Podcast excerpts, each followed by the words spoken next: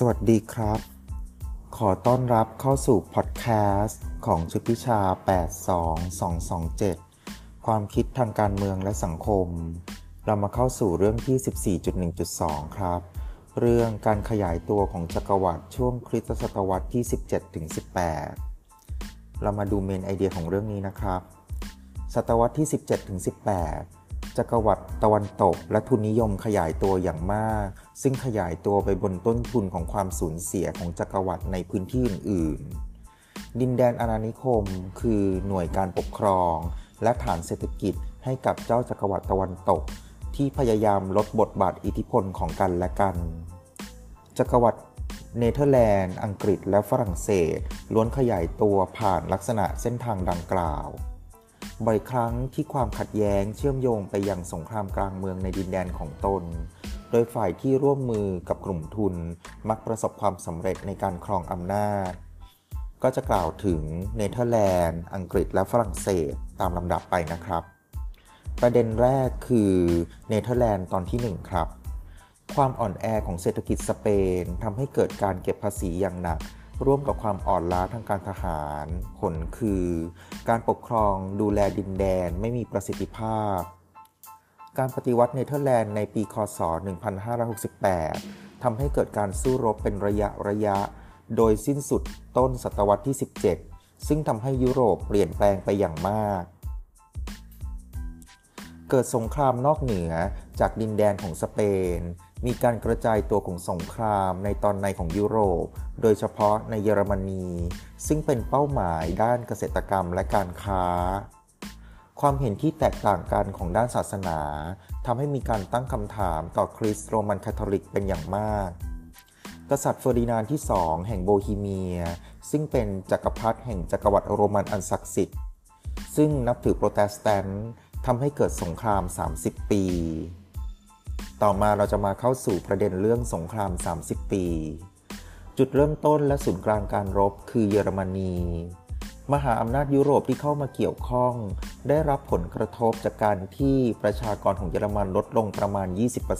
20% 1. เดนมาร์กต้องการเยอรมันเพื่อชดเชยดินแดนบอลติกที่สูญเสียให้กับสวีเดน 2. สเปน เชื่อมโยงกับเนเธอร์แลนด์ โดยพยายามเป็นอิสระจากสเปน 3. ฝรั่งเศสเป็นฝ่ายที่ต่อต้านสเปน 4. ออสเตรีย ในปีคศ 1648 สงคราม 30 ปีสิ้นสุด โดย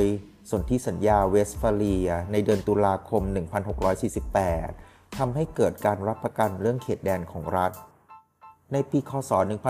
1644 เริ่มเกิดการเจรจาลงนามสันติภาพระหว่างสเปนและเนเธอร์แลนด์ โดยสเปนยอมรับเอกราชของเนเธอร์แลนด์ในเดือนมกราคม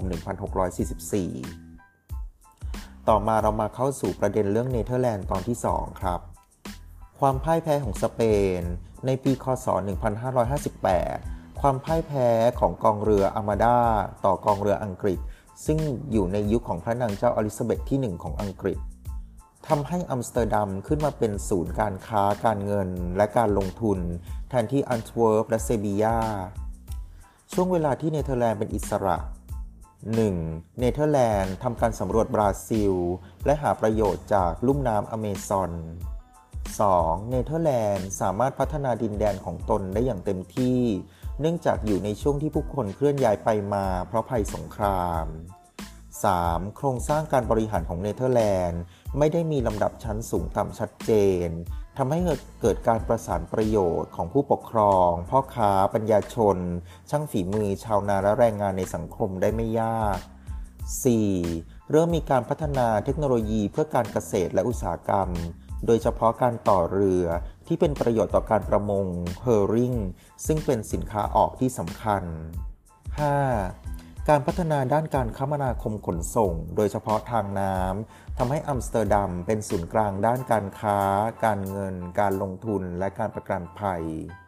เนเธอร์แลนด์ประสบความสำเร็จในการใช้กังหันวิดน้ำส่งไปตามแนวคลองชลประทาน เพื่อเปิดพื้นที่การเกษตรในด้านต่างๆ เช่น การปลูกธัญพืช เช่นข้าวสาลี การปลูกไม้ดอกไม้ประดับ การพัฒนาพื้นที่ปศุสัตว์ เทคโนโลยีอุตสาหกรรม เช่น การทอผ้า การผลิตน้ำตาล การต่อเรือ เป็นการดึงดูดให้ชาวโปรตุเกสและสเปนเชื้อสายยิวจากอันทเวิร์ปให้เข้ามาแทนที่อัมสเตอร์ดัม 6. ลักษณะของเมืองอัมสเตอร์ดัม เป็นชุมทางของสินค้าในชีวิตประจำวัน เช่นน้ำตาลจากบราซิล และเวสต์อินดีสเป็นชุมทางของสินค้าราคาแพง เช่นไหมและเครื่องเทศจากอินเดีย ภายหลังจากการเดินเรืออ้อมแหลมกูดโฮป หน่วยงานที่มีความสำคัญในการขยายตัวด้านการค้าของเนเธอร์แลนด์ก็จะมี 2 หน่วยงานครับ หน่วยงานแรกคือบริษัทสหอินเดียตะวันออกของเนเธอร์แลนด์ที่เรียกว่า VOC ในปีคศ 1602 ถึง 1798 โดยในปีคศ 1613 เปิดเส้นทางมาถึงญี่ปุ่นที่ฮิราโดะนางาซากิ หน่วยงานที่ 2 คือบริษัทอินเดียตะวันตกของเนเธอร์แลนด์ เรียกว่า GWIC ในปีคศ 1612 ถึง 1791 นำโดยกลุ่มพ่อค้าที่นับถือลัทธิคาลวิน เป็นการขยายเส้นทางทางการค้าและตั้งรกรากในอเมริกาเหนือ ซึ่งสามารถตั้งเมืองนิวอัมสเตอร์ดัมในปี คศ 1664 เป็นเป็นชื่อเมืองนิวยอร์กเมื่ออังกฤษเข้ายึดครอง เมืองนิวยอร์กดำเนินการแบบทุนนิยม และเทวนิยมแบบคาลวิน ซึ่งสอดคล้องกับวิถีคิดและจิตสำนึกของระบบทุนนิยมตามทัศนะของแม็กซ์เวเบอร์ความสำคัญของเนเธอร์แลนด์ในช่วงศตวรรษที่ 17 ก็คือการวางรากฐานจักรวรรดิการค้าทำให้เกิดการพัฒนาตัวของทุนนิยมตะวันตก ข้อที่ 1 พ่อค้าชาวดัตช์ ขยายการเชื่อมต่อระหว่างแอฟริกา ยุโรป และอีสต์อินเดียให้กับอังกฤษ ซึ่งจะครองความยิ่งใหญ่ต่อไป ข้อ 2 เป็นพลังการค้าที่ช่วยสะสมทุนให้กับซีกโลกเหนือ ซึ่งมีการเชื่อมการค้าย่านทะเลบอลติก ทะเลเมดิเตอร์เรเนียน และสองฝั่งของมหาสมุทรแอตแลนติก ข้อ 3. จักรวรรดิการค้าของเนเธอร์แลนด์ทำให้เกิดทุนแบบสามเหลี่ยม เรียกว่า triangular trade ก็คือ แอฟริกาเป็นผู้ที่ผลิตฝ้าย น้ำตาล ยาสูบให้ยุโรป ยุโรปรับฝ้าย น้ำตาล ยาสูบจากแอฟริกา โดยอาศัยแรงงานทาสแหล่งเหมืองเงินสำหรับการซื้อชาและเครื่องเทศของยุโรปจากเอเชีย และเอเชียก็ Triangular Trade ก็จะประกอบไปด้วย 3 ทวีปครับ คือแอฟริกา ยุโรปและเอเชีย ข้อ 4 พ่อค้าเนเธอร์แลนด์ส่วนหนึ่งปลูกสมุนไพรเครื่องเทศ เพื่อการส่งออกในอาณานิคมตะวันออก ข้อ 5 ในปีคศ 1605 เนเธอร์แลนด์ยึดครองโมลุกกะ ซึ่งเป็นหมู่เกาะเครื่องเทศจากโปรตุเกสศตวรรษที่ 18 เนเธอร์แลนด์ลดบทบาทลง เนื่องจากท่าทีที่แข็งกร้าวของจักรวรรดิอังกฤษและฝรั่งเศส ต่อมาเรามาเข้าสู่จักรวรรดิอังกฤษนะครับ จักรวรรดิอังกฤษ มีการก่อตัวของจักรวรรดิอังกฤษ ซึ่งอยู่บนความสูญเสียของสเปน จุดเริ่มคือพระนางเจ้าเอลิซาเบธที่ 1 โดยมีต้นแบบจากจักรวรรดิจากไอเบีเรีย และจักรวรรดิจากเนเธอร์แลนด์ประเด็นที่เป็นต้นแบบคือการส่งเรือออกสำรวจ การเริ่มพิชิตดินแดน และการตั้งบริษัทการค้า มีการผลักดันนโยบายจักรวรรดินิยมของอังกฤษ ซึ่งประสบความสำเร็จในดินแดนตะวันออก ดินแดนตะวันออกเฉียงใต้และอินเดีย ก็จะกล่าวถึงบริษัท East India นะครับ หรือเรียกว่า East India Company บริษัท East India ก่อตั้งเมื่อปี คศ 1600 ซึ่งยุติหน้าที่ในกลางศตวรรษที่ 19 บทบาทของบริษัท East India ข้อ 1 บริษัทการค้ามีกองกำลังที่ช่วยผลักดันการยึดครองพื้นที่ และก่อตั้งสถานีการค้า 2. การเริ่มสะสมการผูกขาดการค้ากับจักรวรรดิโมกุล ในสินค้าฝ้ายไหม คราม 3. การผูกขาดใบชากับราชวงศ์ชิง ในกลางศตวรรษที่ 18 โทมัสมันเป็นผู้อำนวยการบริษัทอีสต์อินเดีย ใช้แนวคิดพาณิชย์นิยม เรียกว่า mercantilism โดยการสนับสนุนนโยบายการค้า และการขยายบทบาทของรัฐ และความแข็งแกร่งของจักรวรรดิ งานเขียนคือสมบัติอังกฤษจากการค้าต่างประเทศ หรือเรียกว่า England's Treasure by Foreign Trade ซึ่งตีพิมพ์ในคศ 1664 ภายหลังโทมัสมันถึงแก่กรรม บทบาทของรัฐบาลตามแนวคิดของโทมัสมันก็จะมีอยู่ 4 ข้อนะครับ ข้อ 1. รัฐเป็นผู้ที่วางกฎระเบียบทางการค้าเพื่อสร้างความได้เปรียบ โดยผ่านการสนับสนุนการนำเข้าวัตถุดิบราคาถูก การสนับสนุนการส่งออกสินค้าหัตถอุตสาหกรรม และการตั้งกำแพงภาษีเพื่อปกป้องอุตสาหกรรมของตน ข้อ 2. การเพิ่มของประชากร เพื่อให้มีแรงงานราคาถูก และเพื่อสนับสนุนการเติบโตของอุตสาหกรรม 3. รัฐต้องดูแลปริมาณเงินให้เพียงพอ เพื่อป้องกันการขาดสภาพคล่อง 4. รัฐต้องเตรียมพร้อมหากเกิดสงคราม การขยายตัวของพ่อค้าอีสต์อินเดีย มีความสัมพันธ์ใกล้ชิดกับทิศทางการเมือง และนโยบายต่างประเทศทำให้อังกฤษมั่งคั่ง พ่อค้าร่วมกับบริษัทอีสต์อินเดียนำเข้าสินค้าราคาแพง คือผ้าไหม เครื่องเทศ และชา ซึ่งอาศัยอยู่ในแถบดินแดนเลวอง พ่อค้าบางส่วนเปลี่ยนเป็นผู้ลงทุนในกิจการเกษตรขนาดใหญ่ เรียกว่า plantation พ่อค้าในดินแดนอาณานิคมอเมริกา สนับสนุนการแข่งขันเสรี ซึ่งพ่อค้าสองกลุ่มแรกไม่ได้ให้ความสนใจในเรื่องนี้ครับทำให้สินค้ามีการกระจายฐานมากขึ้น ได้แก่ยาสูบน้ำตาล ขนสัตว์ พ่อค้าอังกฤษเริ่มเข้ามาลงทุนในแคริบเบียน โดยอาศัยแรงงานทาสซึ่งเป็นวิถีเศรษฐกิจเช่นเดียวกับเม็กซิโก ซึ่งในขณะนั้นเป็นอาณานิคมของสเปน เรียกว่า encomienda พ่อค้ากลุ่มนี้สนับสนุนโอลิเวอร์ ครอมเวลล์ ในการทำสงครามกลางเมืองอังกฤษ ต่อมาเราจะมาเข้าเข้าสู่ประเด็นเรื่อง ความขัดแย้งระหว่างเนเธอร์แลนด์และอังกฤษ การปกป้องผลประโยชน์ทางการค้าของอังกฤษ ก็คือการทำสงครามกับเนเธอร์แลนด์เรียกว่า Anglo-Dutch War ข้อ 1 การขีดกั้นเส้นทางการค้าของเรือสำเภาในคศ 1652 ถึง 1654 2. อังกฤษเข้ายึดครองกรุงอัมสเตอร์ดัมในปี คศ 1665 ถึง 1667 3. การที่อังกฤษเป็นพันธมิตรกับฝรั่งเศส คือกับพระเจ้าหลุยที่ 14 ทำให้มีการส่งกองทัพรุกรานเนเธอร์แลนด์ในคศ 1672 ถึง 1678 ซึ่งก็จะครอบครองดินแดนได้ภายใต้อิทธิพลของสเปน ปัจจุบันคือเบลเยียมและลักเซมเบิร์กทำให้อังกฤษต้องเข้าไปเกี่ยวข้องในปีคศ 1672 ถึง 1674 สงครามดังกล่าวข้างต้นทำให้เนเธอร์แลนด์อ่อนแอลง การอภิเษกสมรสระหว่าง William of Orange จากเนเธอร์แลนด์ และ Mary Two of England จากในคศ 1689 ภายหลังการปฏิวัติอันรุ่งโรจน์เรียกว่า Glorious Revolution ในปีคศ 1688 ของอังกฤษทำให้ความตึงเครียดลดลง ลักษณะของการบริหารงานเป็นการรวมศูนย์ โดยอยู่ภายใต้รัฐสภาของอังกฤษทำให้มีความสะดวกในการพัฒนาของทุนนิยมและจักรวรรดินิยมครับ โดยต้องอาศัยโครงสร้างทางการค้าและการเกษตรที่ต้องอาศัยแรงงานทาส เนเธอร์แลนด์สนับสนุนสหรัฐอเมริกา